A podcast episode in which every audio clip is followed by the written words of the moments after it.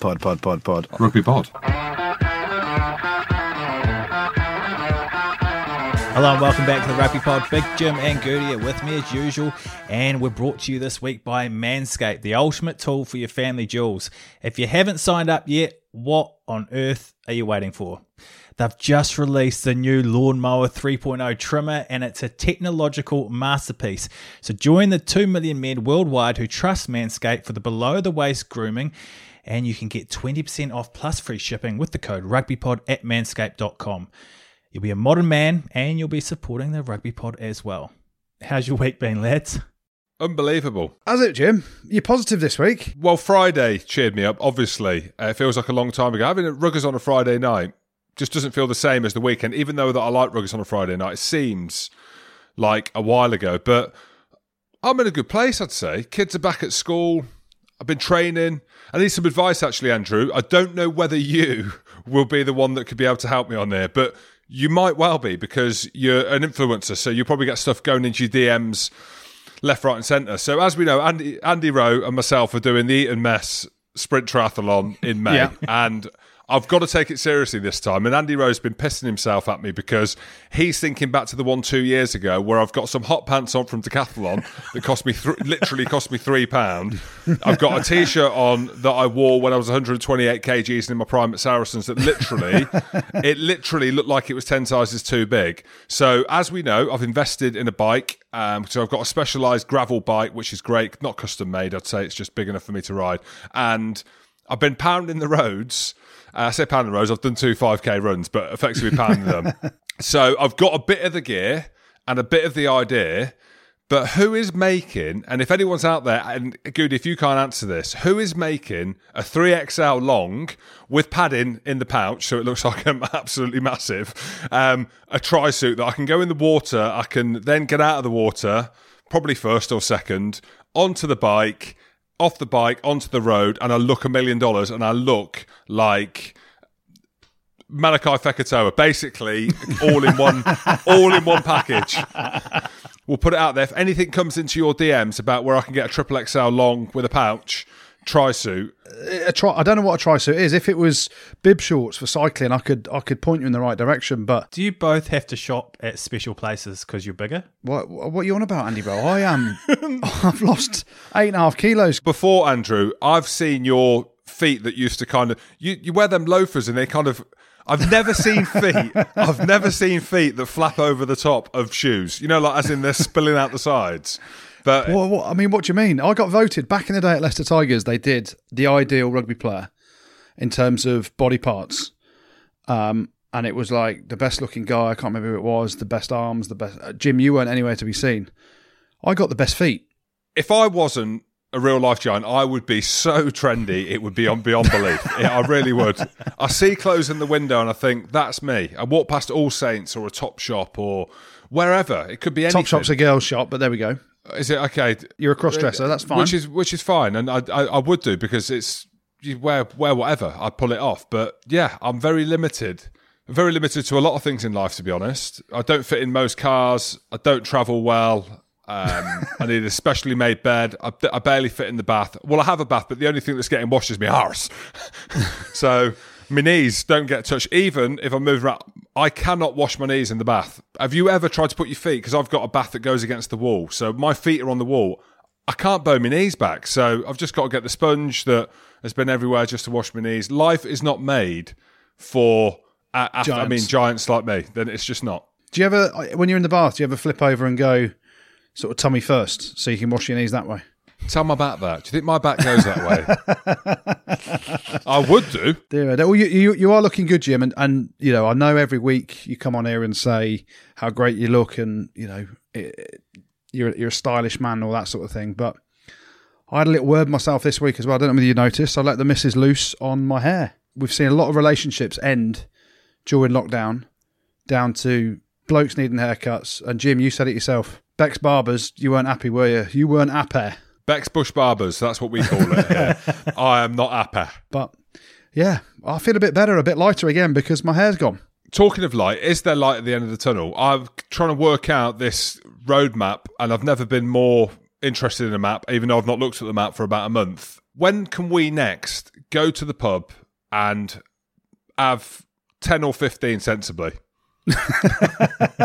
Well, James, I've got an answer for you. Golf course is open today, which I'm happy about, but gutted because I can't walk, uh, so I can't play golf. But pubs, a beer garden, I think you can have six people from possibly two different households, so just basically just yours and mine, Jim, in a beer garden from the April the 12th, and we can have 10 or 12 or 15 sensibly. The most ironic thing about that is I'm working that weekend, back down in London. Just how ironic is that? If you see me knocking about London on April the 12th with Goody, I'm working and sensibly and responsibly will be having 20 to 25. How good was the weekend for Scotland, Jim? Wow, I don't know if you saw it on social media. I, I spoke to Hamish today. I said, anyone would think you won on Friday with the activity on social media. Fully deserved. All I know is fourth, third, second, or first, we finished above England in the Guinness Six Nations and we beat France in Paris. I don't think anyone, if you look at history, which we have to look at because we obviously can't see into the future unless you may, if you look at history and you look back, we didn't not not stand the chance, but you thought France with the way that they were playing and the fact that Scotland are good, but how good are we? We were obviously great against England, and we've not been great since then, but we've been all right. That we didn't stand the chance, and there's a few things around it. You need a bit of luck. You need a bounce of the ball. It it looked like it was going to be one of them games where you were like, ah, oh, could have beat France, but we didn't, and that's that. That's Scotland. But Bruce Dulin, I don't know what you're thinking, mate. Bruce Dulin or Bruce? Bruce, mate, yeah. We'll call him Bruce anyway because he had an absolute. It wasn't a Brucey bonus. It was a Brucey bonus for Scotland, actually, wasn't it? Well, that well, that arguably, let's just say that that's why I'm calling him Bruce. So, Brucey Dulin, what you thinking, mate? I, I, for the first time, I ain't screaming kickers the balls, and to be fair, you know, we had to win the line out off the back of it, and we had to show a little bit of patience, a bit of resilience. We now look very good close to the try line. Now, anyone who's watched Scotland before would have seen that we've got ourselves in really good opportunities, but when we need to score or when we play against the big power teams, your England, Ireland, everyone in the Six Nations apart from Italy, we struggled to convert. But when it mattered most, and we've got a player like Duhan van der Merwe who can kind of score out of nothing and score in a bit of traffic, we're just good now. We're Yeah. good, and it's made the Six Nations very, very interesting. But from a selfish point of view, and a patriotic point of view, and a bandwagon point of view, and a Lions point of view, I'm happy. Obviously, Andrew, did you eat your slippers? Could- Did you see that coming? Uh, I did not see France capitulating a little bit in the way they did, and a lot of it was down to Scotland's pressure. But it was just maybe it was France going back to their old ways. So they knew they needed to win by 21 points, and it was the kind of because Scotland were so resilient and put a load of pressure on them. Then they just started doing a few odd things. There's a couple of decisions that didn't go their way. Um, you know, and they didn't get that kind of break. And you talk about big moments for France, they had the a line out five meters out just before half time, which would have had they have taken that line out, driven over and scored, that would have given them I can't remember the exact score line, but it'd have been something like a twelve point lead at the time. Then you start thinking about the twenty one point victory to try and win the Six Nations, but their frustrations got on top of them. They started making errors. A couple of um, decisions didn't go their way. Scotland were brilliant. Um, The know, weather suited of- us as well. yeah, the weather the weather did suit them. So you know, as soon as it was tipping down the rain, you knew that Wales were going to be champions. But the French, and you only have to sum it up with Brice Dulin at the end. That's just so French, right? The game is won. You can't do any more. So you can't go and win the the Six Nations right now by thirty seconds left on the clock trying to run it from your own try line. What are you doing, son? What'd you make of Finn Russell's red card? Oh, I mean, listen, I understand, and we talk about this regularly, weekly, uh, about where the game of rugby's going. And, you know, there's been debates about having your arm close to your body, having your arm outstretched. For me, Finn Russell has got his hand open, he's trying to fend him off with a, a handoff to the shoulder. And then, obviously, the contact is the forearm. You see, you know, if you still it, you see where the contact's made. Uh, and I think it's on his shoulder. I was very surprised with the process that Wayne, Wayne Barnes, best referee in the world, but he can only go off the pictures that they were showing. And again, in France, you don't get all the pictures. I believe there's a picture from the other side, and I've seen it, and I've seen a replay of it now from the actual way that Finn Russell was attacking him. So from you know, face on, where his hands out open trying to fend someone, and it's an accidental rugby incident where he's landed, you know, and and the contact's risen up to to Brice Dulin's neck. So I'm glad it didn't change the course of the game, and I'm glad Scotland won. Um, but again. for me, uh, I'm glad Scotland. Well, of course I want Scotland to win, mate. I don't like France. Oh, okay, so fine. Sorry, I just I've, I've never heard you say that before, but thank you. Yeah. Um, well, I, did you not see on Twitter? I put out "Come on Scotland" with some Scotland flags. There were so many tweets coming from your Twitter engine that I, I just I only picked up about three or four out of the hundred that you put out. well, that's the kids go to bed. You just start tweeting, don't you? Um, so yeah, I, it, for me, it's not a red card. The ironic thing, and I think when it when he lands on Dulin, and it, it looks a lot worse than it is, but the process, point of contact, first point of contact, I thought was his elbow on just around the shoulder. I don't. There's no point even talking about it now because it, there's obviously one a week at least, two or three a week that we we could speak about. But I was just like, yeah, it's not a red card. IMO. It's there's not a huge amount of force. You know, it's not a head on head. It's not a shoulder on head. It's just it's a, it's a rugby incident without sounding like a fruity dirt like it. But it, maybe it's my fault. I text Barnty in the week, and my last message to him was Barnty, whatever you do, have a good game, but do not send any Scots off. And then he obviously sent our best player off, arguably. So it didn't have much effect. Obviously, France had a yellow card as well in the last few minutes of the game, and we won. So it doesn't matter. it's history. I don't mind. I don't care. Jim, how do you assess Scotland's Six Nations performance? Uh, They finished fourth. Uh, above England. Above England. Well, they finished fourth. Yeah, fourth. I mean, it's the best Six Nations they've ever had, but they still finished fourth. Well, no, we finished third when Dean Ryan was coaching and I was playing as well. Either way, you're celebrating like you won it, but you finished fourth. I think we've been brilliant. I'll be honest with you. 52 points oh, against Italy. Massive win against England. 38 years of hurt. We've not beat France since what 1999 was it or something as well, and Paris. So we beat them. The only bad game was the Ireland game. Really, could have should have beat Wales. Red card in that game. So in a Lions year, when Gregor was under pressure, I'm happy. I am happy. What I'm even happier about, we need to give a shout out to the guy who did Stuart Hogg's lid. He must be on cloud nine. He must be sat back at home looking on the internet, on eBay, wherever you buy Yacht Bay from or whatever, thinking, come to me, I've baby. made it. I've made it. To be fair, here's a stat for you, Jim. Scotland missed out on the Grand Slam by six points. All right. That's how close you were to a Grand Yeah, Slam. Six points. In the two defeats that cost you a Grand Slam to Wales and to Ireland, the margin was six points. How far were England? About 300, I think, but yeah. Well, as you know, we'll be moving over to Spotify in the next couple of months. And just to confirm, the pod will always be free on Spotify and they're going to be supporting us to grow and do more. It's pretty exciting for us. So head over there and get involved. And with our move over to Spotify, we'll be stopping Patreon. So, firstly, a massive, massive thank you to everyone who supported us on there over the last few seasons.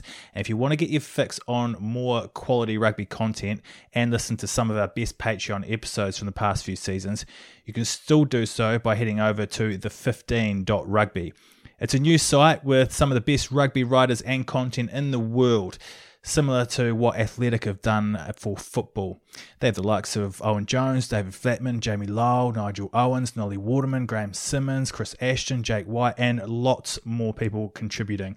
They also do a podcast series with the rugby centurions like O'Driscoll, McCaw, and Jean de Villiers. And you can join now for a limited period and get a massive 40% off using the code RugbyPod. That works out to be less than £1 per month for hundreds of quality articles, interviews, and shows. So head to the15.rugby. That, that's the followed by the letters xv.rugby and use the code RugbyPod for 40% off. Well, Scotland's win in Paris handed the Six Nations title to Wales, and we can have a chat with Six Nations title winner and one of the stars of the tournament, Lewis Rees-Zammit, joins us. How are you, mate? Yeah, really good, mate. Lewis, thanks for coming on, buddy. Let's clear it up then. We were just talking off air about it, but we may as well clear it up with the millions of people who will soon be chanting your name in stadiums when it comes back round. Some people are calling you Louis, right? Which I think is a cool name. There was a guy in One Direction called Louis who was quite cool. But what is it? It it says Lewis on the screen. That's what it's saying to me. Is, is that right? Like it's obviously if you look at it, it's Louis, but um, everyone's always ever called me Lewis. So um, I'll put my foot down now and tell everyone it's Lewis. Absolutely, hundred percent. Love it. And so your parents call you Lewis, do they? Because that's all that matters. Whatever your mum calls you when you're in trouble, that's your real name. yeah, my mum wanted to call me Louis, but I don't know. I mustn't have liked the, the name when I was younger, so she's always called me Lewis. it's great having you on. I can see you sat there in your Gloucester stash. I thought you'd still be wearing the Wales top with the Wales shirt on. You've got the medal around your neck from the Six Nations as well, um, mate. How surreal! How surreal! The um, from those days of playing for Gloucester when I'm commentating on you saying he's definitely English, get him in the England squad, and then you absolutely, absolutely buried me on social media just with a Welsh flag. Um, what a rise! It's great to have you on, and um, mate, what an unbelievable few months. Yeah, it's yeah, very surreal, and um, I'm loving it. I'm loving playing rugby for, for Gloucester and for Wales. How is it though, Lewis? Th- this whole situation you find yourselves in. I was trying to work out whether or not I'm old enough to be dad. I've still not managed to work it out. I still think there's an element in there, which for me is absolutely mental. Like you, you're such a young lad, and not only you're playing, there's no fans at the stadium, and all these things that we can maybe touch on you're building this social media presence. We spoke about it on the phone just before you came on about that. I mean, is it all a bit of a whirlwind? Are you taking it in your stride, or is it a little bit weird? Everything that's happening in your life right now. Uh, it was it was a bit weird at the start, um, and then after a few games, I kind of kind of got used to it, and obviously the the social media kind of shot up after I think it was the Scotland after the Scotland game. Which I, one? The Instagram? Your Instagram game rose. Yeah, I, I got like seventy thousand people following me after just that one try or the two tries. I don't know. It's, very weird. Forget the tries, mate. You've made it. You get seventy thousand followers extra on Instagram. that is when you know you've made it. Well, let's talk about the weekend then. Obviously, uh, the celebrations on Sunday uh, down at the Vale of Glamorgan, the hotel, the training ground, yeah. uh, and everything you have there. Talk us through that. Was it a bit weird? Were you allowed to have a few beers together, or was it very COVID secure? And we had a few proseccos actually. Oh, nice. Yeah, classy. Kept it classy in Wales, eh? Yeah. Very un-Welsh. I think that was the uh, the first time I've actually had prosecco, to be honest. But yeah, it was it was weird because like obviously you're just in a barn and it's like yay, it's not not full of fans and screaming, but yeah, it's obviously to win the Six Nations is obviously a dream come true and really enjoyed it. Yeah, I bet you did. Unbelievable scenes. Do you think it was easier for you uh, the transition from being a club player coming through and then not being fans? So you could just go out there and kind of a little bit less pressure. Did it feel that way?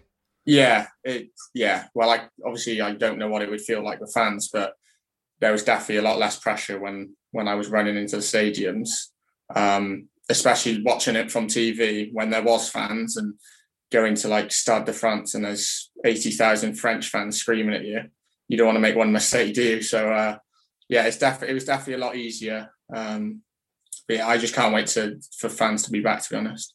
Yeah, and you've taken it like a duck to water as well. Obviously, playing for Gloucester as well, that's gone really smoothly. Um, just wondering if you took your medal into the training ground to show Jonny May this week, or, or how's that gone? He's been getting some stick by uh, by Mark Atkinson, which is quite funny. But no, I didn't do that.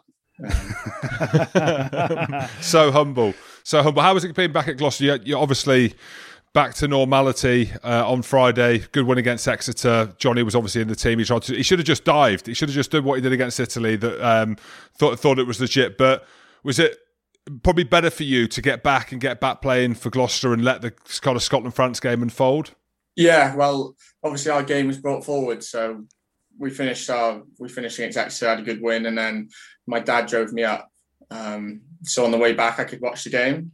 Um, so I caught the last ten minutes in the house with my my family were here, um, and yeah, I was I was so scared. I didn't I, I didn't know if France were going to win it or or what happened. Even in the 82nd minute, I was I was still nervous when when France couldn't even win. But yeah, it was that was a good night to say the least. Yeah, I can imagine it was. Um, let's let's talk about that then, because you know people look at you. You've exploded on social media. You've won the Six Nations. Um, you know you're probably one of the first wingers on people's list now to, to be part of the Lions tour in the summer. And I don't want to maybe put that on you, but your lifestyle, you, you know, you're still very young. Yeah. You're living at, you're living at home still, aren't you? There's a, there's a big family network that you rely on. Um, it's not, it's not quite the glamour of the big house, the flash car and all that stuff yet, but, um, you know, you're a very humble lad. Where, where you living? Because you travel a bit to Gloucester as well to get there, don't you? Yeah. Well, I actually, uh, I moved into a flat with my brother about a year ago but it's like five minutes from mum and dad's. But I'm actually at mum and dad's now. I'm uh, I'm here every night for dinner. How are they dealing with it, uh, Lewis? So I mean, it must be weird. I don't know. Are they are they into rugby? Are, are your family been into rugby? Being Welsh, of course. Yeah, they are. They are.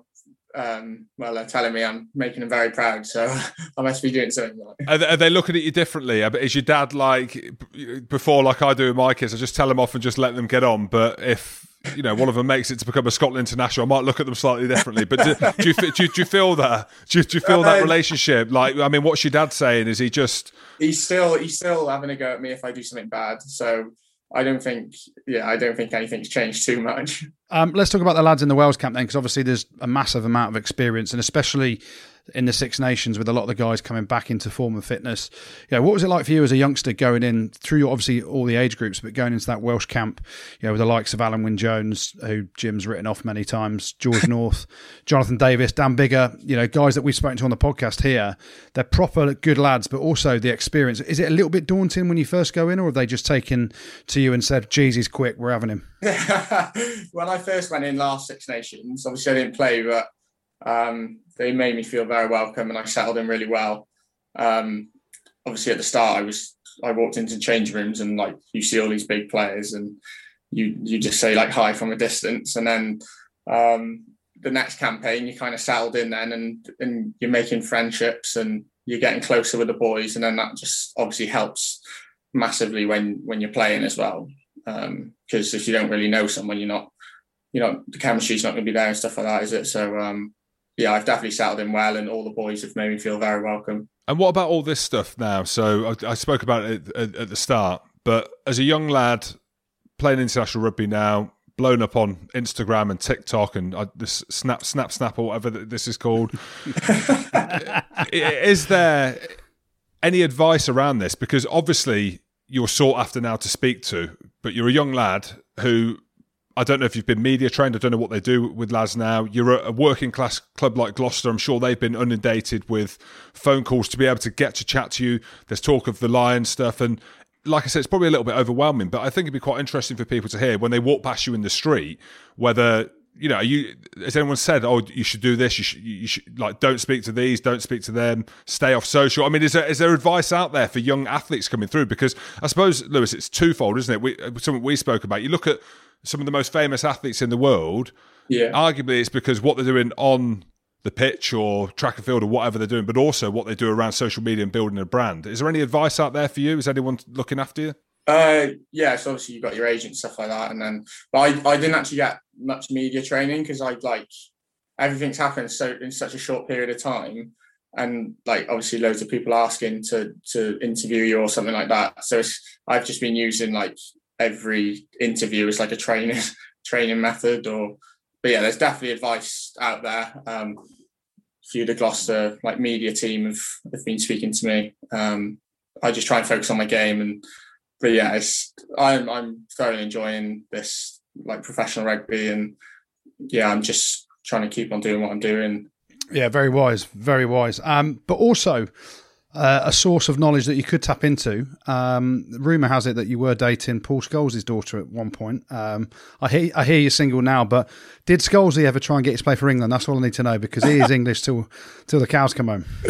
Yeah, he, he had a word with me, but it wasn't. It was, it was going. In, it was going in one ear out the other. So. Uh, and how's he? How's he getting on with rugby? Is he, did he enjoy a bit of rugby watching you? Obviously coming through. Yeah, he'd actually never watched rugby. He'd never watched a rugby game. And then he watched me for the first time. I think it was Exeter. We played Exeter at home last year, and that was the very first rugby game he'd ever been to. Um, so yeah, he, he, said he enjoyed it, and he, he still watches the games actually. We can certainly tap into him then, uh, and just don't ask him to see that photo that he's got going around the internet. Yeah, he, Lewis, uh, Lewis has seen it. He's shaking his head. He's seen it. He knows. Um, Lewis, just before you go, then uh, some quick players out there. There was all the talk before you played against England. Who was quicker out of yourself and Jonny May? I think we saw that um, as well. But I mean, is that true? How much quicker are you than Jonny? He's going to hate this. Just humbly, how much quicker? I think no. Jonny'd actually done shuttles across the pitch then, so he was a bit tired. I'll give it to him. So uh, I was a bit more fresh in in that race. On another day, he could beat me. I'm not sure. He's he, at the end of the day, he's my teammate. I'm never going to say who's faster because we don't know. Yeah, we do Oh. know. We know it's Oh. we know it's you. We know it's you. Uh, does he? Just a quick question on Jonny May. Then does he still make the chicken noises around the training ground? Is that is that still going on, or, or is it, has that been beaten out of him? I think that story's died now. I, I don't hear that. Get it going again, definitely. And last thing I will ask you then, um, it's a, obviously a massive year. We can't get you on the podcast and not ask you about potentially playing for the Lions. Your name has been sort of bandied around as one of the form players in the Six Nations, which you know rightly so. Then links you with a Lions spot. How much would that mean to you, and and you know the phenomenal opportunity that that would bring? That's ultimately every rugby player's dream, and to play for the Lions. And know, I, I'm not looking at that yet because we still got we still got nine or ten more games for Gloucester before the team even gets picked. So I could play rubbish in all of them and not get picked. So the Six Nation wasn't the be all and end all kind of thing. Um, so I'm just focusing on Gloucester now. We've got a big game Friday in the Champions Cup, um, and then we got the rest of the season to finish, and then we'll see what the situation is. Good man, well media trained. Well Yeah, media trained. I So like that. humble. Good. All right, Lewis, thank you very much for coming on the show, mate. Best of luck with the rest of the season with Gloucester, and hopefully we see you in that Lions jersey before the end of the year as well. Thank you very much, guys. Cheers, Lewis. Good man. Bye bye. Good bloke. Good lad. Nice lad. Nice lad. Very tough for him. Very tough for him because it's all new to him, isn't it? You know, you've got Yeah. to think these lads. And this is the big thing, right? And we've spoken about it before, Goody. Whether or not we've broken the mold in how people consume media, humbly, arguably, we have. We've just signed with Spotify. So, but it's a tough one, is it? Because these professionals now, and we've seen it in football, and I don't want to speak out of turn here, where it almost seems like they're inaccessible sometimes. They're almost like too big and too great and too famous for us to engage with. But the love of rugby and what a lot of people say is you feel intertwined with the players and there's a lot of parallels and and you're normal. What I'm trying to say is you're normal. But now what we're seeing with these young lads coming through, Goody, is you know Lewis Rees-Zammit's got 250,000 followers on Instagram. If you don't think that's a thing, listeners, I'm telling you now, it's a thing. um, but that's how they're living their lives now. They, you know, they're doing what they're doing. They're carving up and they're getting all the plaudits or whatever. And then you've got to come and speak to some old fogies like us. I can't believe I genuinely could be his dad. I reckon. Um, it's great that he's come on. It's it's all very new to him. Uh, big shout out to Gloucester for allowing him to come on. Um, I knew Wales would win the championship, and it's uh, yeah. you know we'll be in this corner pushing him for the Lions. Well, form dictates he should be in the definitely in the mix for the Lions tour in the summer. I'd love to see him. What a story that would be. All from my commentating a couple of years ago and said, mate, he's English. Oh no, he's. Influencer. What? Wales flag. See you later, Goody. You know nothing. Tw- your 20,000 on Instagram has influenced one of the most sought after players now in the world, arguably. There you go. That's the Six Nations done and dusted. And Jim, you told us last week before it was announced that the Lions tour was going ahead in South Africa. You already told us, and everyone else is picking their Lions 15. So we thought we'd better get yours, hadn't we? Yeah, but I wouldn't go based on my Lions 15, even though I knew the tour was going ahead in South Africa. Or is it? Either way, Jim, as we come out with our Lions 15s now, whatever you say ain't going to happen, is it? Because you said Alan Jones is past it. He ain't going to make it. You said Wales are done. They've won the championship. He's not in my team. You He's not even in my team. you said Johnny Sexton. He's he's gone as well. He's not in you my know, team. In an unbelievable vein of form. So yeah, I mean, far away, Jim. All the rugby players that are in contention are now thinking, please. Please do not let Jim Hamilton put me in their 15 for the Lions tour because that is a kiss of death. You ready? We'll go 1 to 15 then, Jim. All right. You go. I'll go first, then you go first on the next one. Okay, so I've gone for Wyn Jones of Wales. Which Jones. People, people, have you gone for Wyn Jones? Yeah. I tweeted that that after week two, and people are sending me laughing emojis. I don't know whether it was laughing or crying. Uh, hooker, I'll go first. Ken Owens. Oh, okay. Jamie George. Nah, not on form.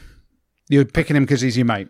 No, mine's a bit of everything. Mine's not just. Mine's not. I'm going on form. I'm going on Lions 15. If you're picking a, a test match to start tomorrow, I'm going off the back of what we've seen, knowing that Jamie's got a big game against Ampthill coming up, and he could play his way into the team. you So, picked your mate. Just say it, mate. You picked your mate. Carry on. Hot stepper at tight head, Tadhg Furlong. Yeah, Easy. Sorry, Furlong. Easy. Easy decision. is going to be the interesting one. Th- These the back five is the most interesting. It'd be interesting to tough, see what it? us experts. You go first. Uh, Maro. I've put Maro Itoje in there, so I'll give Yeah. you my other look after. As captain, Yeah. I'd not have it. I haven't. Iain Henderson. Really? Yeah, so I know, and that one was that's quite a ballsy call, but the work he got through and the physicality that he produces every game, in how I think as an expert, non-expert joker thinks you can beat South Africa. If he's fit, IMO, he's in. There we go. My other second row. It was a close call between the old school and the new school. The new school being James Ryan, but I've just got to go with the skips. Alun Wyn Jones, he's my skipper. Alun Wyn Jones, give him the armband. Second row, captain of the winning Six Nations team in Wales, performed beyond expectations of most people. He's got it in his locker. He knows what the Lions is, knows how to win in a Lions jersey, and there you go, Alun Wyn Jones, mate. I, I had him and scrubbed him out because that's what's in me. horrible. That's Horrible. That's what's in me. I actually messaged him on Instagram when I was drunk on Friday, say congratulations. You need to put more pictures up. Didn't reply, but he put a picture up, so he must have seen it. Number six, I've gone for friend of the show, Tadhg Beirne. Exactly. Have you gone for him? Tadhg Beirne. Yeah, Tadhg Beirne down at six. At seven, Oh, Hamish Watson. yes, sir. Me too. You have to. He's English. He came through the Leicester Academy. We've sent him off to Scotland. He's playing unbelievably well with the best mullet you've ever seen in your life. Uh, it was close call between him and Tom Curry and also Tipuric and the VD. It's loads of them, but I just went with Hamish Watson on form. Yeah, there's a few Sam Underhill as well. But anyway, we're not talking about the outsiders at the minute. Uh, we're talking about the insiders. Number eight, Jim, well, who you got? I found this one more difficult, and this is more on form and a big game player, and because I love Wales, Taulupe Faletau. Yes. Yes. You- yeah, yes, yeah. that. Look at us. Look at us Look just at agreeing. Well, I had Sam Simmonds written next to him, but then I can't pick him to start a Lions Test match because he hasn't played in the Six Nations. So uh, that was my thought process. But I've gone Toby Faletau as well. All right, here we go then. I think this could look very different because I'm an expert on the backs. You are Jim. You are scrum half. Conor Murray. Ali Price. Conor Murray. All right, I'd say Colin Murray because of his box kicks. Yeah, Ali I, Price have never, is- I've never seen him get charged down. Ali Price for me, he's physical. He's quick at the Yeah. base. He's got a good played very well. game. Yeah, he got charged down quite a few times by Marrow, um, and Etzebeth will be all over him like a rash. So uh, that's why I've just gone Conor Murray with experience, and you'll Okay, understand. just- you'll understand why I've gone Conor Murray in a minute. At fly half, it's your turn, Jim. Oh, I've gone Faz as captain. Really Yeah, on form, Yeah, on form, no, no, it isn't or just because your dad's form. is going to be coach. just because I might be working with the line, so I've got to make sure I'm on side with anyone that I've bad mouthed. Um, I just think ah, it's because Alun Wyn Jones isn't captain. That's why I think Owen Farrell, regardless of his performances and question marks, I don't think there's anyone else. I say that with the utmost respect. He's a big test match player. Johnny Sexton was close. IMO. Uh, Finn hasn't done enough for me. He's going to be on the bench. But I've just look, you know, deep down there's a love for Owen Farrell, whether he feels that or not. Um, I feel it, Owen. I feel it from you, mate, and I've gone for you as captain. Fly half. I really wanted to go Finn. I really did. Uh, I've gone Dan Biggar.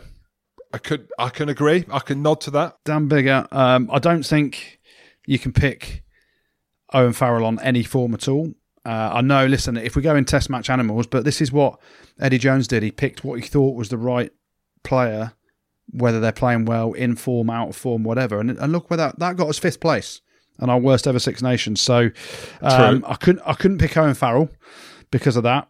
Sexton got knocked out again at the weekend. Uh, I thought about going Sexton, so I've gone for Biggar at ten, and we're not naming our bench, but I'd definitely go Finn Russell on the bench. Oh, int- controversial. Unless you've gone for Faz at twelve. Nope. Where we go now? Are we going centres or are we going wingers? I generally go centres. Okay, okay. Uh, my centre pairing, and then again, you can't put someone in like Manu Tuilagi because he's not played yet. I think we might agree on this. You know, On form and on what we're going to face, I'm going Robbie Henshaw and Jonathan Davies. oh, so close. I've gone Robbie Henshaw and Chris Harris. No, you, what, what, which one you're not liking? Oh, I know which one you're not liking because you've no, I, I, with me. I like Chris. Harris. Charis is a great lad. Played with them at Newcastle. Made his career. I said, mate, go for Scotland because um, you know, I'd, I'd- similar to you, Jim. It's like, mate, go and play for Scotland. Now look, because it's an it's an easier way to get capped um, than play for England. he's Joking. big, he's physical, and he is. quick. But but he, Jonathan Davies. Oh, I sound horrible. How fit is he? If he if he is hundred percent Mate, fit, why are you being he- horrible? I am. I am. Joe, change it. Change it. No, don't. Chris Harris. I stick to my guns. Wingers then, Jim. Wingers.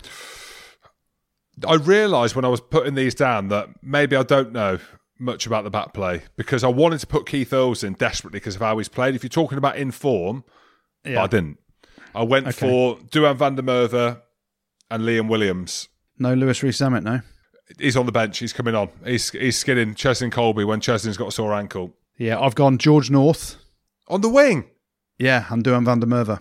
Look at you. Look at North us. was I was North was close to going in the centres with Henshaw, but I, lo- I love Jonathan Davies. think he's a great player.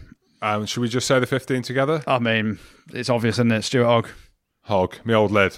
Well, as well as the Six Nations concluding at the weekend, the Pro 14 season reached its finale with Leinster and Munster going head to head. And we can speak now to one of the men in charge of the winners, Leinster senior coach Stuart Lancaster joins us. How are you, mate? Yeah, well, good. Thanks. Thanks for the invite. Lanny, thanks for coming on. It's been a while. We've been trying to get you on. It's great to have you. It's been a long time since we looked at each other back in Dublin. Um, it was a night out. I saw you, you saw me. And uh, I think I was heading into a nightclub and you were just dropping off. So uh, it's been great to see you from afar doing your thing over in Dublin. Uh, how long's it been now? How long have you been over there? Uh, yeah, this is uh, five years in September, which is amazing, really. You know, I signed, I signed um, for the end of the. Well, I signed in September 2016, uh, and just signed for the one year. Uh, the defence coach had left Leinster, and Leo was looking for someone to come in to take his place. Um, Matt O'Connor had just left, obviously, if you remember, um, prior to Leo taking over. And then uh, things went well that first year. We didn't win uh, a title. In fact, we lost two semis. We lost against Clermont and then lost against Scarlets in the Pro 14. But then by then, you know, I'd sort of really enjoyed it. Signed for another two years, uh, and then following year we did the double, uh, which was fantastic. And the year after, obviously, we lost against Sarries in the final, and then um, uh, but then won the Pro 14 title against uh, Glasgow. Uh, and then so signed for another two years, which takes me up to now, and then just re-signed now for another two years. So that'll make it seven. Lovely, Wow. lovely, cool. The big thing for me is clearing up this this night out that Jim keeps talking about because he mentioned it. He said Lanny looked at me and uh, you know I looked at him and we gave each other a nod. I don't believe that you even knew who he was, Lanny. I reckon that's the true story. You didn't even Well, see I, him. I think Jim sort of made it, made, made it out. I turned up, was rocked up in some like souped up car and dropped off by a chauffeur. And I turned up in a rickshaw bike with my wife and kids on the back of a, a few beers in Temple Bar, to be honest. But um, uh, yeah, no, know, I, it's the last person on earth. I, I was trying to negotiate my daughter and a friend into Copperface Jacks of all places, and I was going home. what a place Like, well, I've not actually it in, to be honest, Andy, but. Uh, we have. but uh, yeah, I think most people in Dublin have. But um, no, it's a fantastic city to live in, and um, just love it. You know, the Irish people, um, the crack here. Obviously, you know, COVID's massively affected every community, but uh, you know, Dublin really is. You know, it, it's built on you know the pubs and the nightclubs and the restaurants and the the environment and people going out and having a good time. You know, so it's really been felt over here. Do you get to enjoy that, Lanny? Because obviously, being a coach is a full-on job. We've got the easy job, haven't we? We come on here and make up stories about nights out in Dublin. Do you know what I mean? It grows our arms and legs over the years. But I look at it, and I, obviously, your story is quite an unbelievable story. And we're not going to talk about five years ago and all these things that are now resurfacing.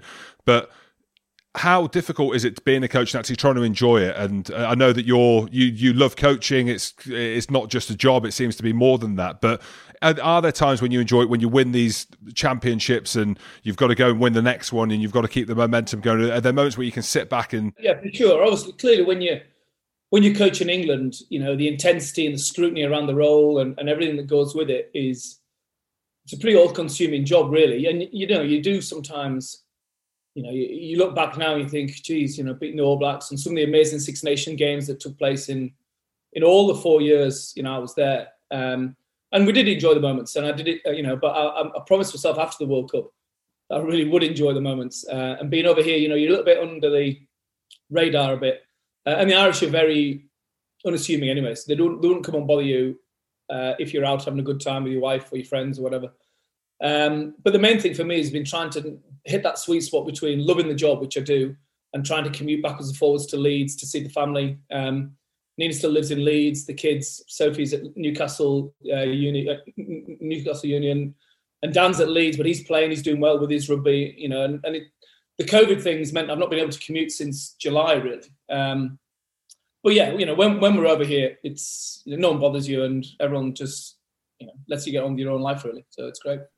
That must have been exceptionally hard, though. Um, you know, with the, all the success that you're having out in Dublin as a coach uh, and as part of that Leinster community, really, with your family back in in England, and also having to try and fit in that community. I know times are different now with COVID, but as a coach, you, uh, my knowledge of you as a coach is that someone that goes into such detail around not only the, the game this week, but also improving players. Where do you find the time? Because coaching now is seven days a week, 24 hours a day, isn't it, pretty much? Do you sleep? Do you? Yeah, no, I mean, Leinster, Leinster were very good. You know, I'd go home maybe on a day off. But a lot of the time on the commute, you'd be doing your analysis for the training session or you're doing your preview review. You know, a lot of the computer work that you'd normally do, you sit and do it on the plane. So it wasn't really a big, big deal, to be honest and uh, you know the, the, time away from from work as well, it's family time is important as well. You know, again, you know, learning after the World Cup, making sure you get that that balance right.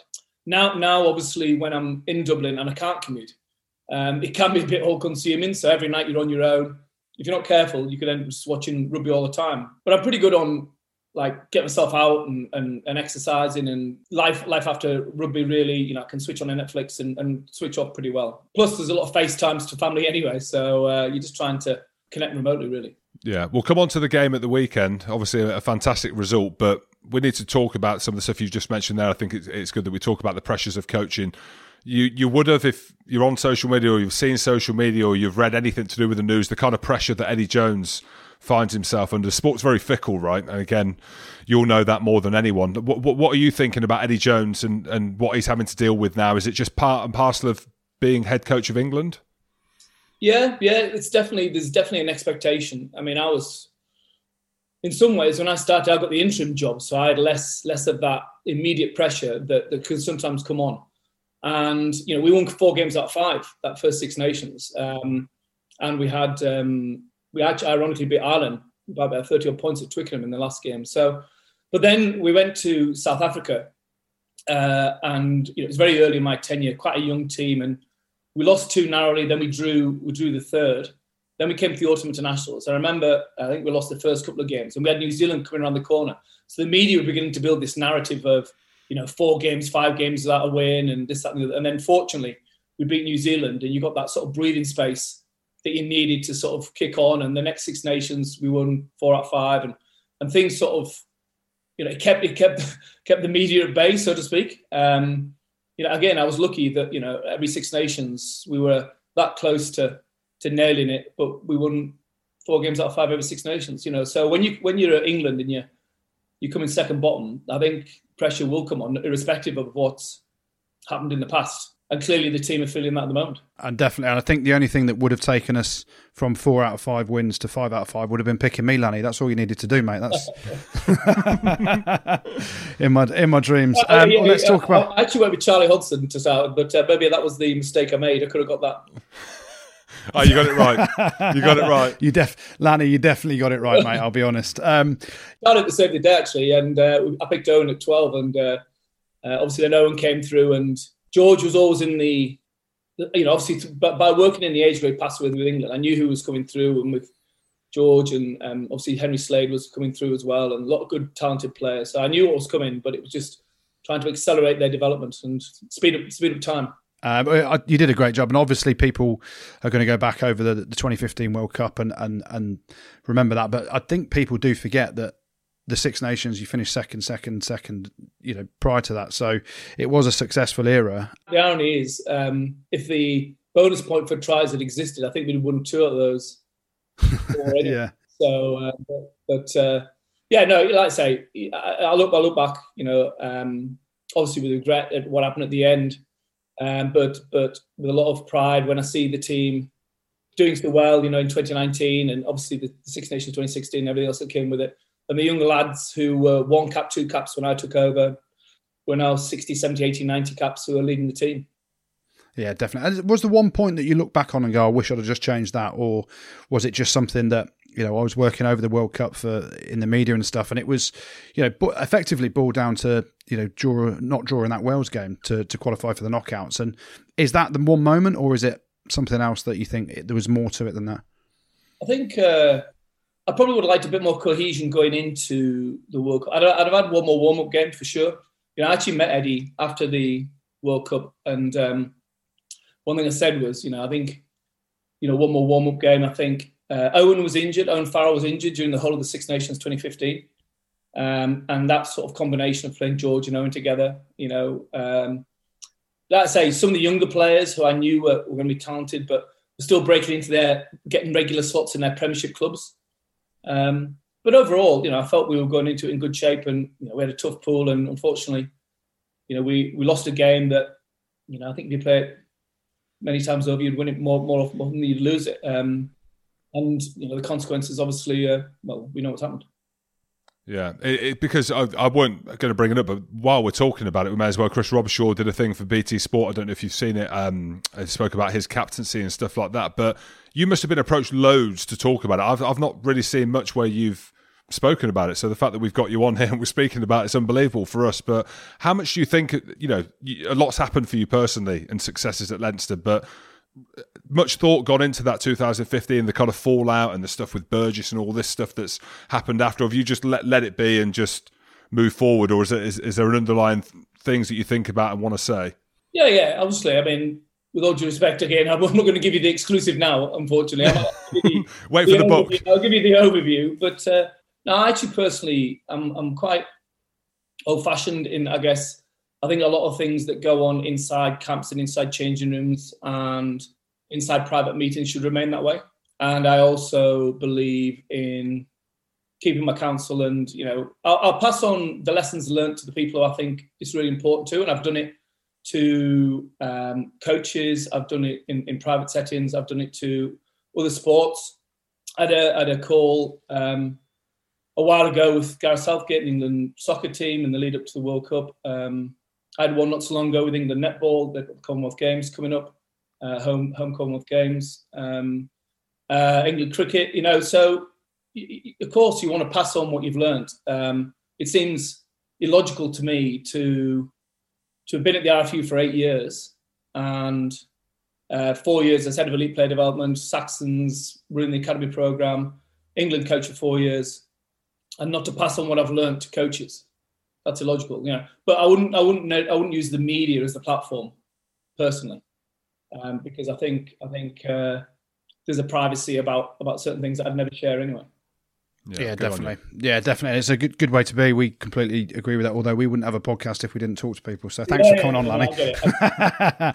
um, let's talk about the news from the weekend. Then, obviously, congratulations on uh, the fourth title on the spin. You go over to Leinster and it's no coincidence that they start dominating and winning things. Um, how good was the game at the weekend? It was never going to be a try fest against your your big rivals in Munster, but it was a hell of a ding dong. Um, and actually, you know, it seemed from an outsider's point of view, you rewarded a lot of the players that have got you to that final, as opposed to relying on just the internationals coming straight back in. It must have been, you know, a really good feeling afterwards. Yeah, it's a bit a bit of both, really. I mean, one of the challenges of Leinster is that obviously we have so many international players. You know, I, I can't actually think of a club team in the world that provides so many internationals. You know, we had 18 in camp so one of the positives on the back of Ireland beating England was they bounced back into into Leinster on the obviously beat England on the Saturday. We got them back on the Monday. We're playing Munster on the Saturday in the final, and you're trying to reintegrate, you know, the players back into your system, your calls, your philosophy.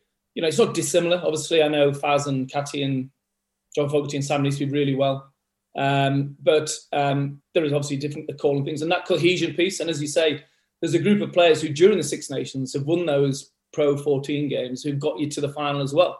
So it's a really difficult dynamic um, uh, to manage. But I thought the players were exceptional. Really, Leo manages the squad really well, and you know explains the selection criteria. We knew we had Toulon this weekend as well. But obviously, you know the, the whole thing is about Munster Leinster, and you can't appreciate the rivalry between the two provinces until you're actually here. Um, you know, I guess it's you played in games, you know, in England where the big, you know, whether it's a Leicester or Northampton or a Bath, Bristol or whatever, you know, it's that and more. And obviously, in this particular game, there was a lot riding on it because Munster were at full strength, pretty much. um, and we're playing really well. So it was a massive game for us. So to play, the scoreline doesn't reflect, I think, you know, the uh, the quality of the performance. I think we put in. I thought we defended exceptionally well, no tries. Um, we missed probably three. Or, and if you've been in our review this morning, you probably would have gone, "Geez, did they lose?" Because um, you know, lots of opportunities that we created. You know, our approach work, if you like, and our ability to keep the point of contact moving and work off the ball, work with good shape and alignment, you know, was really good on the back of, let's say, lads coming back in just on the Monday. And we didn't nail the final piece of the jigsaw um, in terms of tries all the time, but there was a lot of really good stuff. And obviously, to win the game the way we did um, was just satisfying. And to do it four years on the bounce, I think probably one thing that people don't appreciate again about the four years is is you know you, the, like 2018 you beat Racing, we beat Racing in the European Cup final. Then we had to go and beat Munster in the semi final and then beat Scarlets in the final. The following year, when we lost against uh, Saracens at, at um, Newcastle in 2019, we had to pick ourselves up from losing that final and then beat Munster in the semi final and then beat Glasgow in Glasgow at Celtic uh, Park for in the final. So it's it, it takes some resilience to to achieve that as a group. And this time again, you know, a different kind of resilience to get the win. And um, yeah, delighted for the lads because they're such a good group of lads. And and as you say, all roads now then lead to to knockout rugby in, in Europe. Yeah, we'll come on to that. We also want to give a big shout out to Devin Toner, a friend of the show. He's been on. He's been to a live show, maybe that night in Dublin actually that uh, he come to. but yeah, he's a fantastic man. Um, you know, we've joked a little bit about Devin here, some of the the battles that I had against him, but Leinster's most capped player now. And I suppose you look at Devin. I can say this because I'm six foot nine. You, you know, is the game made for the taller, leaner man now? But Dev for me, just seems to have got better and better. The physicality. I think it was a game in Europe, maybe last year or the year before, where the physicality that he showed in that game. But a special mention has got to go to arguably the heartbeat of the club. Yeah, yeah, and I, th- I think to put it into context, and uh, we had uh, we've had 57 players play for Leinster this season, which is phenomenal, really, in terms of depth. So a lot of young 19, 20, 21 year olds making their debut for Leinster, getting one cap. So to achieve what Dev's achieved, you have to play what 25 games a year for Leinster in the Pro 14 or in Europe, and do that for 10 years. You know, I just can't see how you know anyone's going to get close to breaking that in the future. You know, 262 times. You know, uh, that's it's an incredible. In the second row, in the second row as well, and then playing for Ireland on top of that. Yeah, exactly. And lobbing international rugby on top of that as well. Outstanding. Well, let's look forward to the game against Toulon on Friday then. Um, you mentioned that you've used 57 players this season in the league. Uh, how hard is the balance going to be now between picking your rock stars against the guys that have, have done so well and won the final effectively. Um, but also the six day turnaround's key as well, isn't it? I know there's a couple of injury doubts. Uh, Sexton came off with uh, HIA and Ross Byrne got a bit of a leg. If you need a 10, mate, I'm not fit. That's all I'm saying. Um, Is that ankle surgery? how, do you, how do you see the game on, on Friday? And, and is a six day turnaround after a final? Is it again just a, a test that Leinster will take in their stride, or is it something that as a coach you think, geez, that shouldn't be the case? Yeah, it's not ideal. It's not ideal. Um, you know, a lot of the English clubs, you know, look at Exeter for example. You know, they rested and you know they can they can go fully loaded. But in some ways, you know, you're getting back battle hardened, ready players from the England game. Obviously, you're into Munster, and then you you go on. You know, and I think you know the side we picked for Munster. You know, we had Tadhg Furlong on the bench, but we started Andrew Porter, Ronan Kelleher, Rhys Ruddock, who was just in squad for Ireland. You know, Jack Conan started, uh, Josh van der Flier started. Um, Luke McGrath started for us and uh, Ross Byrne started, and Ross Byrne was on the bench. Luke McGrath arguably could be in the squad anyway. So you got Jamison Gibson Park and Johnny on the bench, and James Lowe on the bench, but you're starting, you know, Dave Kearney and Jordan Larmour. So crazy, eh? It's um, you know, it's the strength in depth is phenomenal. So you can change and freshen your team up, um, and not feel like you're weakening it. That said, you know, obviously when you play against Toulon, it's not the Toulon of, you know, when I was with England, and there was like Johnny was there and and um, Steffon Armitage and those lads. It's it's it's more a French based team now, incredibly big and powerful, like big, as bigger backs as there are forwards. And you know, Carbonel obviously is the key, and Serin they're the key the key players in their in their game. Um, Ma'a Nonu managed to get himself sent off yesterday against uh, yeah he did Lyon, so I'm not entirely sure how how that's going to play out. Um, but no, they're a massive team, um, and I don't think Leinster have beaten them. Actually, there's been some ding dongs before my time. Um, so yeah, we need to be at our best because they play. Yeah, I don't know what your perception is, but they play more like Toulouse than than say a, a, a than say a Montpellier. Um, Yeah. so they'll move the ball around. Um, they'll play a lot of lot of width, um, and they're ultimately trying to create one on ones for their strike runners to to cause you trouble. So we need to be 100% on point defensively, um, and then also just bring our the game of movement that we can play, the ability to move big fellas around, um, keep the intensity high, tempo high. Uh, you know, hopefully it'll be a nice dry dry evening. I think the weather's set nice for the week. Um, but we're looking forward to it. You know, Johnny's uh, flying through the the sort of return to play protocols. Um, so and Ross Byrne, um, he trained today actually. So, but we're still missing, you know, um, Caelan Doris, um, James Ryan, Gary Ringrose. You know, there's still a fair few Will Connors, you know, good players who are missing out as well. So we're desperate to do well in Europe. It's a massive goal for Leinster, and obviously, if we win this game, uh, we end up going away to Lyon or Exeter. So, uh, thanks very much for the. Um, uh, you know, we won our two pool games, um, but yes, we got this home home last sixteen, but we're away for the quarters against Exeter Lyon. So um, there's another big big weekend to come after this if, if we get through. Yeah, arguably you could say when Saracens beat you, was it in the quarterfinal? It was, wasn't it? It was the lead up to the uh, for Leinster where I, th- I was worried for Leinster and having played at Saracens, obviously wanting Saracens to win with everything that they've been through. The, the fact that you hadn't been tested, Lanny, up Yeah. to that point, you were winning all the games comfortably. So arguably on the six day turnaround that we've spoken about. Where I'm sure there was a load of people wanting Munster to win because of the names that you've just rolled off the tongue, and people are looking at maybe a change of guard. Do you think that there is a positive in that? The fact that you've had a tough game and now you're actually leading to Europe it obviously looks very different um, to how it would notoriously look. Yeah, definitely. I, th- I think also you learn every time you win and every time you lose, you know, and every loss at Leinster is etched in everyone's memory, you know, and that Saracens loss in the quarter final, you know, essentially there were lots of different reasons. We came back in the second half, but ultimately gave them too much too much of a start. Um, the scrum penalties, uh, Elliot Daly bangs a few over. Uh, and uh, Alex Goode got a got a great try, and suddenly we're chasing the game, you know. And it happened to us in um, Toulouse. Uh, we lost one pool game against Toulouse. We ended up playing Toulouse three times in one year. Uh, played them away, played them at home, and played them in semi.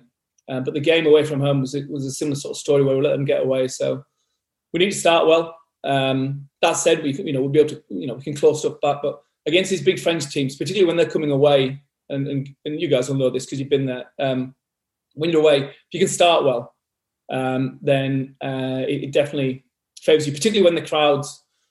You know, if you if you're playing in Stade Mayol, you know it's it's different, isn't it? The energy is different and the vibes different. Um, but it's such a shame there isn't crowds. I mean, this this Friday, five thirty in Dublin at the RDS. Honestly, we're absolutely rocking, rocking. Yeah, it would Some be. of the best, some of the best experiences I've had in rugby have been at the RDS, as well as the Aviva and obviously Twickenham and all the other places. But we played Toulouse one game at the RDS, uh, and uh, it was phenomenal. Really, the atmosphere there. Yeah, looking forward to it. Really am. Um, let's talk about Leo Cullen then, because obviously uh, Jim and I played with him at Leicester. I think he used to fill Jim in at training most days. I used to spend I would say, yeah, I said that Leo is one of the uh, genuinely uh, one of the the only guys in terms of the Leicester second rows with Jono and Ben Kay that taught me all I know. I don't know whether the Scotland fans will agree that was a positive or not, but um, like Goodey said, Yeah, I spent a lot of time playing cards with Leo as well. Uh, 15er was the game that we spent hours together playing uh, for a little bit of money here and there. How is he? Is he still loving his cards? Is he, is he reminiscent about the days of filling Jim Hamilton in at training? he definitely, you know, we we got on really well. We're very similar. I mean, he's very, you know, to make the transition from player to coach within the club there where you're a, a legend, really. Um, you know, uh, it's very very difficult to do, I think, and he's managed that that to keep that distance, you know, from those players that he played with, but still connect with them, and and you know, uh, they they still massively massively respect him because he's well, you know, he's he's pretty quiet, um, um, and but he's he's got high levels of integrity, um, and I think he's he's hugely respected within the province, and he's he's massively grown in the role. He's very good on on rugby in its entirety. You know, I think people often often assume, I guess, second rows are more just knowledge of lineouts and stuff, but he's very, very good on you know, he'd be good on detail on starter plays, on on on backs alignment. He'd understand all that. He wouldn't necessarily coach it all, but have a really good rugby IQ, I'd say. But I think he definitely benefited from those two years in Leicester. There's no doubt that he he felt that that was probably a really seminal moment in his career to leave Leinster and go to Leicester and learn a lot from the English players and Leicester at the time. And I think him and Shane Jennings was same, at the same time, wasn't it? They both yeah. came back to, to Leinster. And, you know, when you go through Leinster's history, you've got you know, your Michael Cheikas and your Joe Schmidts and your Isa Nacewas, your Rocky Elsoms, your Scott Fardy's now, um, and, and James Lowe. So that sort of that diversity alongside the strong identity of a homegrown squad. I think it's really, I mean, you look now at the coaching team. There's myself from England, Felipe Contepomi from Argentina, Robin McBryde from Wales, Leo Leinster, uh, Leinster but also the Leicester, Leicester connection. I think the sweet spot that Leinster have, have hit is a really strong identity, 90, what, 95% homegrown, if not more, you know, other than Scott Fardy James Lowe, Jamison Gibson-Park, pretty much homegrown. Um, and then, but that diversity of opinion and experience that, that comes from the coaches and, and, and, and one or two of the players.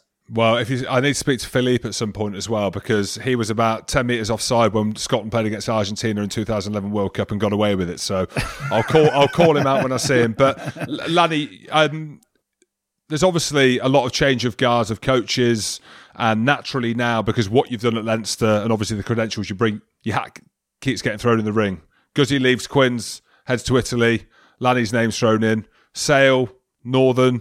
Lanny's name gets thrown into the ring. Um, have you got an appetite? You think one day to to come home? Um, obviously, it's going extremely well there, but you know, would there be an appetite to maybe come back to the Premiership at some point? Um, yeah, I mean, but potentially, potentially, uh, it's very hard. It'd be very hard to leave a team at the top end of Europe, and particularly when I look at the the quality of players we have coming through. You know, we're not. you know, we've obviously got one or two coming towards the end, like a Dev or Johnny and um, and and Cian Healy and one or two others. You know, a few years to go, but the quality of the young players coming through, and you know, you look at the the leadership group that's emerging: know, Luke McGrath, Robbie Henshaw, or Garry Ringrose, James Ryan, or Caelan Doris.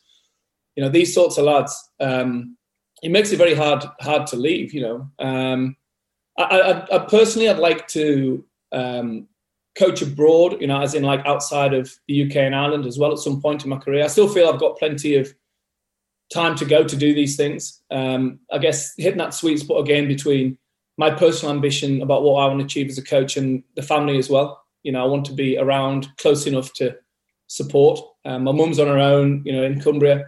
You know, that's a factor. Um, so there's lots of different things that, that come into it. Um, but yeah, yeah, you know, you, you do have conversations. Uh, what what I do find rewarding about um, England uh, and is in particular just speaking to and chatting to some of the younger head coaches out there now who I used to coach. You know, whether it's a George Skivington, Lee Blackett, Stuart Hooper. Um, you know, I feel again, you know, it's nice to be able to pass on what I've learned um, to to people like that. I'm not like you know keep myself at arm's distance for any particular reason. I'm just in a very good environment uh, that takes some beating. Yeah, mate, and you just signed a two-year deal. Um, with that coaching ticket and those players, you wouldn't be leaving fast from there either. So uh, I can only see things continuing. Um, last question from me then: Being in Dublin, uh, the Guinness factory, do you like your Guinness? Because I suppose you have to uh, as a as a Leinster coach. And the second part of that question is: Have you ever tried it with a bit of blackcurrant in? Because it is absolutely delicious. I, I, I, do I do attempt to try it to like it, but uh, it's not really my. I'm, a, I'm more. Uh, um, a hop out and a Coors, a Coors Light man, unfortunately. Bit of a lightweight, really, unfortunately. um, but, um, but when in Dublin, you know, I mean, I've got some there's some great little bars around here, and you can just go in on your own. And because I am on my own most of the time anyway, so I just go to my own. And uh, when the bars are open, people just come and chat to you. They're so friendly and uh, welcoming. So yeah, it's just part of society, isn't it? The bar and, and the pub culture in, in Dublin, and uh, that's why it makes it such a, a warm and friendly place to live. Perfect. Thanks, Lanny. Lanny, thanks, mate. Top bloke. Good bloke. Bloody enjoyed that. I'll be honest. Yeah. I'll yeah, put my hands bloke. up. Um, I might have been umming and ahhing a little bit. Bloody love that. I, he's a guy that we've obviously been trying to get on for a while. Um, yeah, did I say I loved it? Gen- genuinely, uh, he's a very deep thinker. He's, he's people look at it and go, "Oh, 2015 World Cup, that's what you remember for." But go into the detail of what Lanny's done uh, pre the 2015 World Cup and post the 20. He's an unbelievable coach. He's a deep thinker, and you heard it all then. You know his detail and the success that he's had at Leinster. It's not by fluke. Um, so yeah, very privileged to get him on. Enjoyed it. I could have spoken to him for a lot, lot longer. Um, really good of him to open up on on a few things, and yeah, it's um, a bit of a buzz there, eh? Let's have a quick chat about the Premiership because it was another crazy weekend, wasn't it? What a game at Ashton Gate. Bristol beating Quins. Hell of a game, actually. Yeah, hell of a game. Oh, my semi. Best player in the league, maybe in Europe. There's not many people that could stand at 10, drawing three defenders, and just do a little pop up like that and say, there you go. So imagine imagine playing as uh, Luke Morahan in that team or anyone in that team running off Piers it. O'Connor. Yeah, Piers O'Connor does it very well. Mm. You just think offload is coming, isn't it? One way or the other.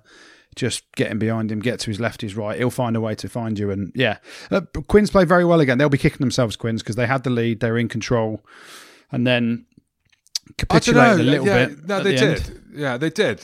I've still got this bugbear about Quins. Now Why I've got to call. so horrible? I've got to call it out because maybe it's Ben Earl. He's a Saracen. Gets the ball ripped off him by um, Danny Care, Yeah, who's grown his hair. Good on him. And then as he as he scores, he's rub he rubs Ben Earl on the head as he walks past. I'm just like, he did. Yeah. that is such a Quins thing to do. Why are you being horrible, mate? They're doing well. To take it to the last kick of the game against Bristol's, you must be playing well. Quinn should have seen out the game, but you know Bristol are a proper team, aren't they? They're you know they're definitely easily now finishing top of the league probably, and eh, Quins will be a little bit disappointed because obviously it's the trying to put pressure on Exeter to get that second place in that home semi final because by then you're going to be allowed fans in the stadium hopefully, and that will make a big difference. Um, but yeah, Quins are definitely going pretty well. Um, where they've benefited, they've not lost anyone really, have they, over the international period?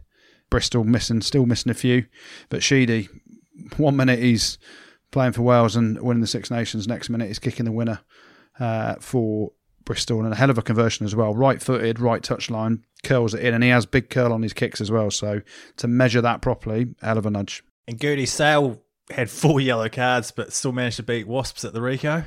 Yeah. Um, What is going on? I didn't see this game. I just saw your tweets, and there was almost.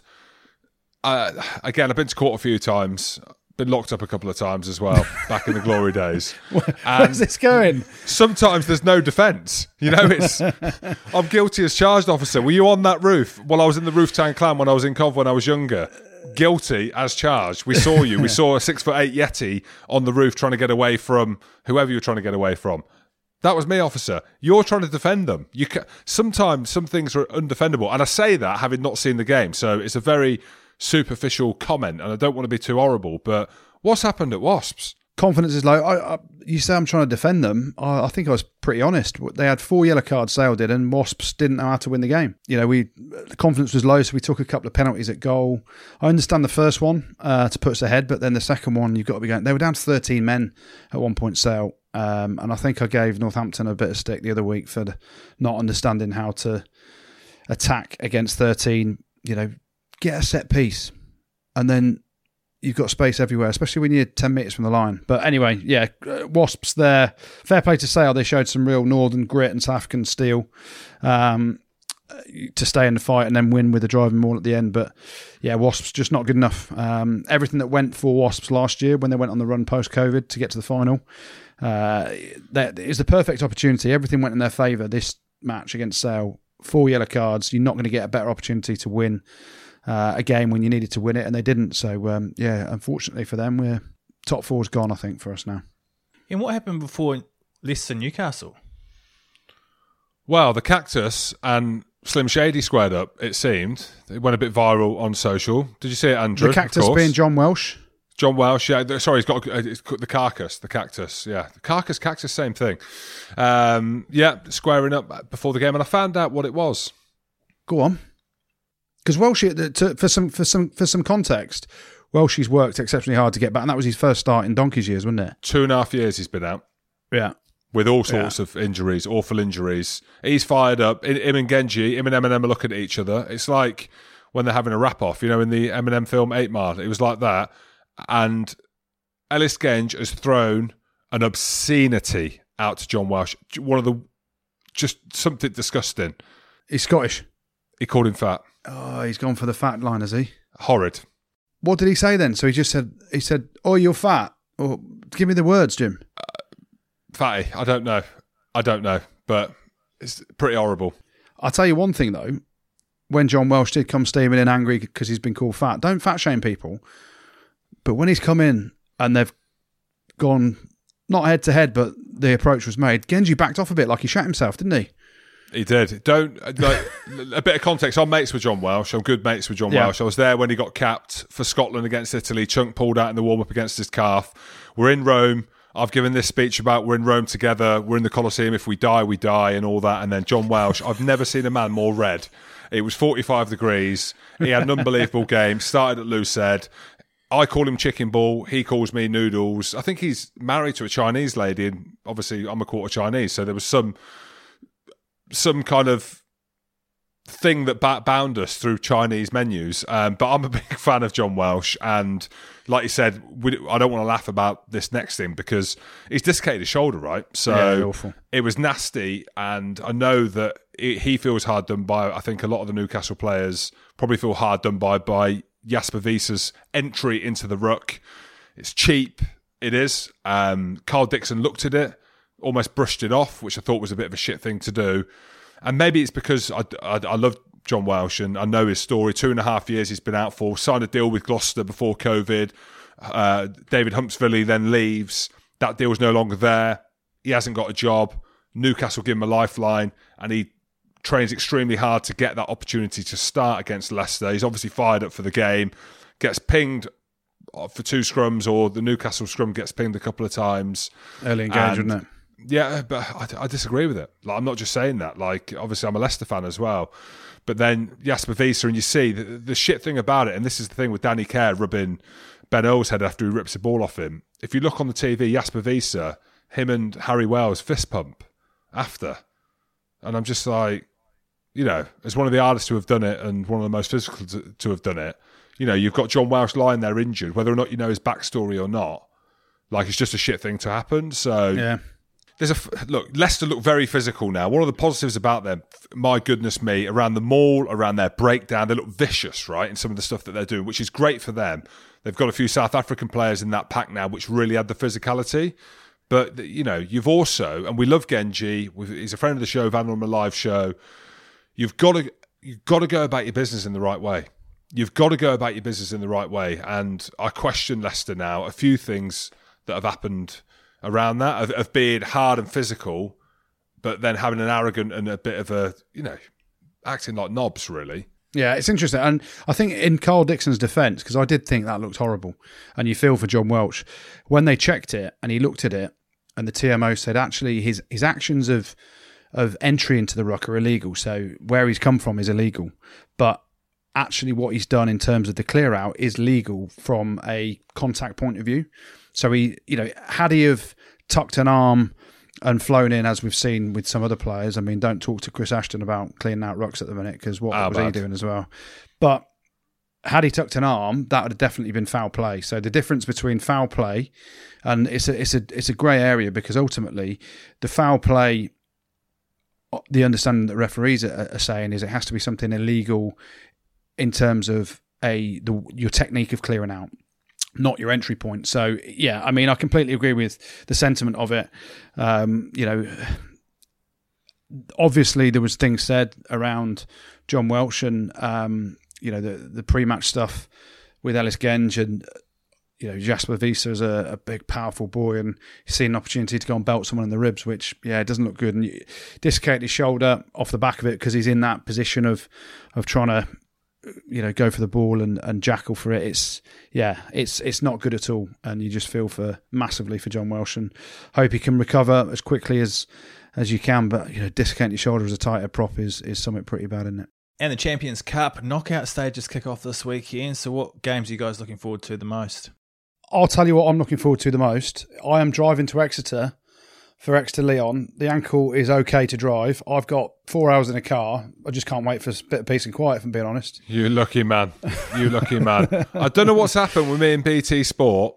I ain't done anything. what games are you looking forward to then Monster to lose? Honestly, is it the same?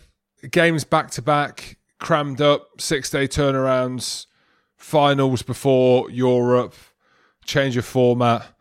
Maybe Well, that's think- why I'm think- not. Maybe maybe that's why I'm not doing TV because I'm too negative.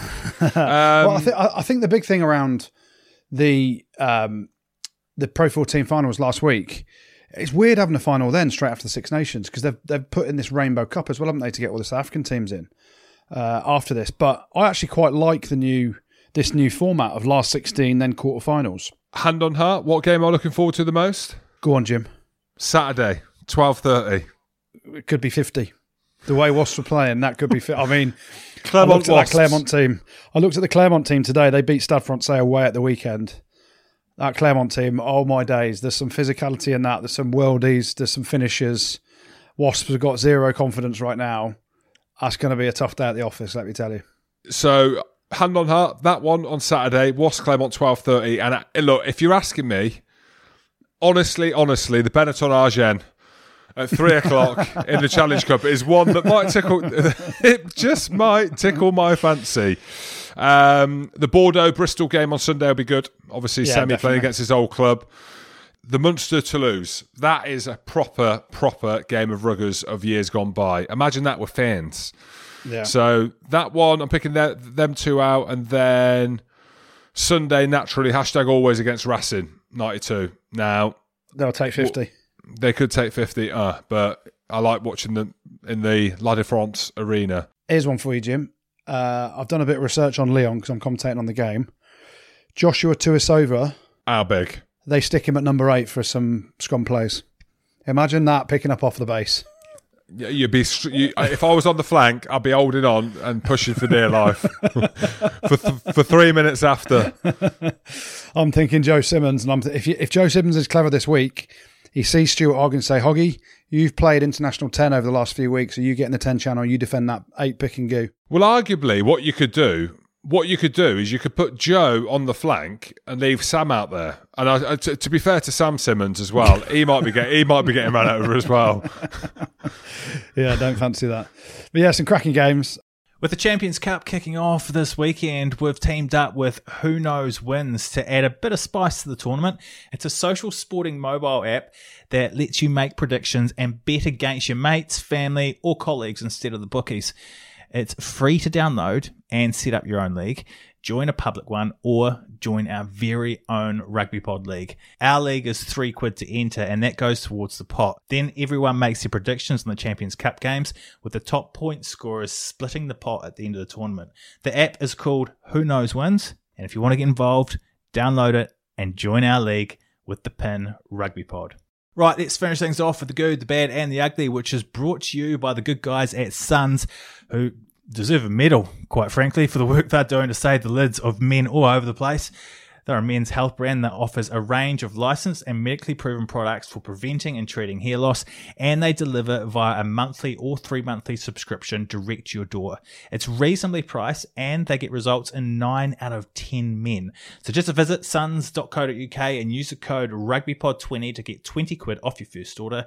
That's S O N S dot co UK, and the code is rugbypod20. Yeah, good. A few bits of good as ever. Uh, we'll start off in France, Jim, and not the national team, of course, not the national team, and we're not starting in Scotland. Scotland. No, we're not starting there either. No, we're gonna we're gonna go to Montpellier, and you are welcome, all Montpellier fans. Uh, we've put them in the bad a few times. We get Philippe Saint Andre to come on the pod, the boss, the gaffer, whatever you want to call him, and they have not lost a game since. Well, I saw Mohad in the changing room with them, so I know something had happened. They've gone away to Toulouse, a decent Toulouse team as well, packed with, yes, they were missing a couple of the French boys, but you look at the starting team, it was a decent team. Was Cheslin playing? Cheslin was playing fullback, yeah. Fair play then. Fair play. And they they won 29 points to 16. Alex Lozowski again at 10, played really well pulling the strings. Um, so, Montpellier fans, you're welcome. What else was good? Uh, what- your old club, Jim. We'll go to Gloucester. Again, another team we've put in the bad plenty of times um, this year, but tip the slipper to them as they beat Exeter under 13s 34 points to 18 with a bonus point win. Uh, they played some pretty good stuff at times. So, uh, yeah, really pleased for Alex King and George Skivington to get a good victory. Um, what else was good? Saints Go marching in. they just went marching for try after try after try. Down at Sixways. They destroyed Worcester, 62 points to 14. Uh, Ollie Sleightholme got four tries as well, so tip of the slipper to him. Um, what else was good? Uh, we'll go to Ireland. Um, we've spoke to Stuart Lancaster earlier. Leinster uh, got their fourth Pro 14 title in a row after a deserved 16 points to 6 win over Munster. Conan scored a pick and go try. Ross Byrne's boot added all the other points, but it was a lot more comfortable than 16 points to 6 actually showed. It equals the most titles won on the bounce in any European league since the glory days of, of which club, Jim? The glory days, 98 to 2002. I was there. I was there. You Tigers, there? mate, till we die. Yeah. Yeah. And what? when did you make your debut? What year? 2001. Well, Right in the middle of it. Right, right in the middle of it. Yeah, but mate, their titles they all count. Uh, so yeah, Actually, you're right. It was 2003 when the lads were at the World Cup, but I thought it was 2001. Let's stick with 2001. there we go. Uh, so uh, fantastic effort by Leinster to win their fourth title on the spin. Uh, what else was good? Uh, Wales. They didn't even play, but they still get mentioned in the good. They won the Six Nations. Massive tip of the slipper to Wayne Pivac and his coaches and his team, especially Big Alun Wyn Jones. Had Louis Rees-Zammit on earlier. He's celebrating the win. Turned 20 during the Six Nations, uh, and he's now a Six Nations champion, Jim. How about that? They're lucky though, Wales, aren't they? I, I'm joking. I'm joking. hey, mate, you make your own luck. You, they rode their luck and they got the championship in the bag. So, uh, congrats to them. Uh, but the goo this week can only go to one place, James. Only go to one place in the whole wide world. World, Saracens. world, world. Well, they did beat Richmond in the uh, Yeah. the the, cha- the championship. Well done them. But no, it goes to another old team of yours, Jim. Scotland. Thank you. he was speechless, but then he just realised the words "thank you" is all you need, Jim. Yeah, Scotland get the good this week. A fantastic win in Paris, their first in Paris itself since 1999, and a big mention has to go to Duhan van der Merwe, who scored two tries and broke the record for most defenders beaten in the Six Nations. Hell of an effort from him. He was also second in terms of meters made, and Stuart Hogg was third in that list as well. So, uh, hell of an effort from the whole of the Scotland team. Such a shame that they couldn't celebrate it with Finn Russell taking them down the Champs Elysees, all the bars, VIP nightclub, the lot. Uh, but a hell of a win from those boys. So um, the good this week goes to Scotland. Here we go. Uh, the bad, uh, a few bits of bad. Uh, we'll start off again in France because why not? Uh, Agen, they're so bad, like literally terrible. They got spanked 57 points to three away at Brive this weekend. Oh gosh, didn't say Don't, it. Don't think they've won a game all year, so they get another mention. Um, we'll stay in France, actually. Bit of a theme to this. Toulon, they got their pants pulled down. They took 50. Ravos. Oh, Yeah, they took 50. Uh, they had Nonu, Etzebeth, and Parisse playing, so uh, it wasn't like it was the Shags. Carbonel played at 10 as well. Uh, but they did have Nonu sent off, and we'll come to that later. Uh, what else was bad? Um, Worcester. Who takes 60 points, especially at home? They lost 62 India. points to 14. The last team that took 60 points, Jim, in the Prem? I, I, I can't remember. I think it was Saracens, to be honest, down at the Ricoh, uh, February 2020. How good was February 2020? Let's be Oh, honest. mate, though. it was it, Yeah, it was, a great. it was a great month. But anyway, back to Worcester, uh, lost 62-14 at home to Northampton Saints, and I'm just going to say Chris Ashton. Bad? I mean, look what's happened. He's left Harlequins, and Harlequins have gone on this run of victories towards the top. He left Sale. They've got Flying. They're flying. He's gone to Worcester. I don't think they've won a game with Ashy there, and he's got himself sent off. What are you doing, Ashy? when have you ever seen? When have you ever seen Ashy counter ruck? Well, why, why do wingers ever counter ruck unless you're doing Van der Merwe, who could just blitz any ruck he wanted to legally? Well, I counter rucked with Ashy, Scotland versus England, and I've rammed him straight through the ruck through the other side, and that was the only time. That's the only time I've seen him facing into a ruck and going through with such force. I mean, mate, what are you doing? There we go. So yeah, uh, a bad day for Worcester. Uh, what else was bad? There were 17 yellow cards in the Premiership this weekend, uh, equaling the most ever in the Premiership. Of course. Uh, so that's not great. And that was when even when you were playing, Jim, and you, I think you gave about three away in one weekend, didn't you? yeah, I mean, we're going back to the 80s or 90s. It's that long. Definitely. But the bad this week uh, goes to one man, and we're going back to France for it. I'm just going to give it to Brice Dulin. I mean, what you doing? The game's won. Brice, the time come on, up. mate. I'm loving. That goes in the good, surely. Well, it goes in the good for Scotland or the good for Scotland, but it's the bad. What are you thinking? Just boot the ball out, take the victory. Yes, you haven't won the title, but you still won the game. Oh, no, no, no, no, no. So French. And the bad thing for him is he's got to go in the changing rooms and see what Shaun Edwards has got to say about that. Fucking kick it out, man. Fuck you. What you doing?